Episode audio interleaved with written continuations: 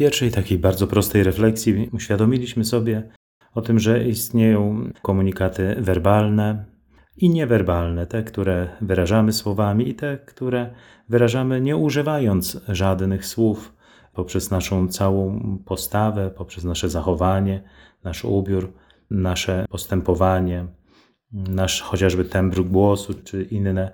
Tym wszystkim coś komunikujemy światu, czasami w sposób świadomy, a czasami zupełnie nieświadomy.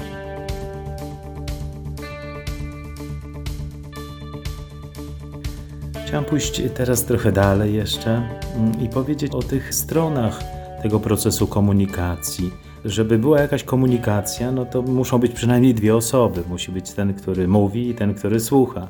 Nie może być tak, że dwie osoby tylko słuchają albo dwie osoby tylko mówią, bo wtedy nie ma komunikacji. E, więc musi być ten nadawca i ten odbiorca co jest zupełnie oczywiste, ale trzeba sobie o tym przypomnieć. Nadawca, nazwijmy go ten, y, który mówi, ma swoje potrzeby, nie wiem, ma swój sposób poznawania świata, niepowtarzalny, ma swój świat emocji, ma swój świat wartości, postaw, ma pewne umiejętności, swój temperament, charakter, osobowość. I on tym wszystkim buduje komunikat. Będąc nadawcą, buduje pewien komunikat, kieruje go do odbiorcy. Tym całym potencjałem, którego odbiorca wcale nie musi znać, nie, nie musi y, wchodzić w tą głębię potrzeb nadawcy, jego emocji, jego postaw, jego charakteru, czy jego przekonań, nie wiem, politycznych, religijnych. I ten komunikat wysyłany od nadawcy przez odbiorcę może być zupełnie inaczej zinterpretowany, odebrany zupełnie opatrznie, może być zupełnie niezrozumiany, ponieważ odbiorca również ma swój świat potrzeb, cały świat emocji, y, swoich możliwości, umiejętności, swojego charakteru, temperamentu, nie wiem, przekonań politycznych, społecznych, ekonomicznych, moralnych.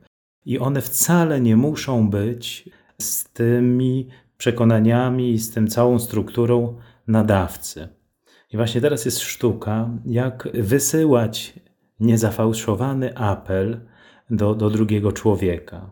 Kiedy się już znamy dobrze, to łatwiej może być w pewnych przestrzeniach się komunikować, bo już wiemy, co na kogoś działa, co ktoś rozumie, czego nie rozumie, co go irytuje, co go nie irytuje.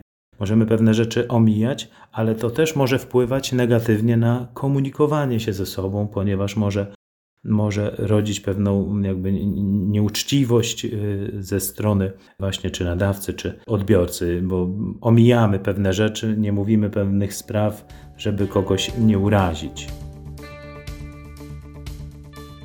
I ten cały, nie wiem, ta sesja, tak na nazwę, dotykająca umiejętności interpersonalnych, ma za cel pomóc nam abyśmy najpierw uświadomili sobie, jacy jesteśmy, że jesteśmy też ludźmi y, z ograniczeniami, że jeżeli my coś rozumiemy i to przekazujemy, to wcale nie znaczy, że drugi człowiek przyjmie to w taki sam sposób, jak my to wysyłamy. On przyjmie to po swojemu. Na przykład, nie wiem, my jesteśmy dzisiaj y, radośni, coś przekazujemy. On mówi: A z czego ty się cieszysz? Świat jest, pandemia jest. E, a my mamy jakąś radosną nowinę, a on jest pogrążony w smutku dzisiaj i jemu jest trudno e, przyjąć to, więc musimy przyjąć do wiadomości, że nasza komunikacja nie zawsze będzie odebrana tak, jaka jest nasza intencja. Że może być zupełnie odwrotnie odczytana, i to właśnie rodzi konflikt. To ja tutaj z sercem do ciebie wychodzę, mówię ci, a ty warczysz na mnie, obrażasz mnie, yy, źle mnie zrozumiałeś, nie ma w tobie za cierpliwości i tak dalej. Zaczynamy się tutaj o, obsypywać pewnymi mm, jakimiś trudnymi słowami i, i zamiast komunikować sobie coś, czyli zbliżać się do siebie, to przez komunikację się od siebie oddalamy.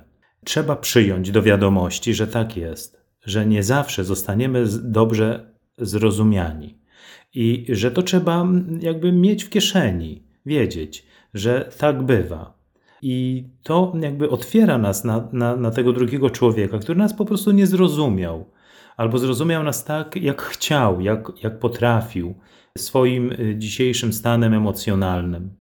I że nie zawsze jest to czyjaś zła wola, że, że ktoś nam odpowiedział coś na, na nasz apel i wtedy mu, jak on mógł tak powiedzieć? W ogóle koniec z naszą znajomością, do widzenia, nie, nie chcę mieć z tym człowiekiem nic wspólnego, bo może nie przepracowaliśmy czegoś e, w sobie, ale warto e, zauważyć, jak wiele razy my źle zrozumieliśmy kogoś. I że komuś też mogło być przykro. I na pewno nieraz w życiu coś takiego było. Coś powiedzieliśmy z dobrą intencją, zostaliśmy źle zrozumiani.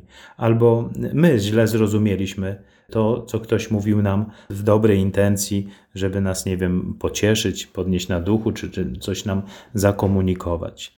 Więc nazwałbym tą refleksję taką komunikacją między nadawcą i odbiorcą, tym, co się dzieje między tym, który mówi, a tym, który słucha i tym, który odpowiada na to, co przedmówca powiedział.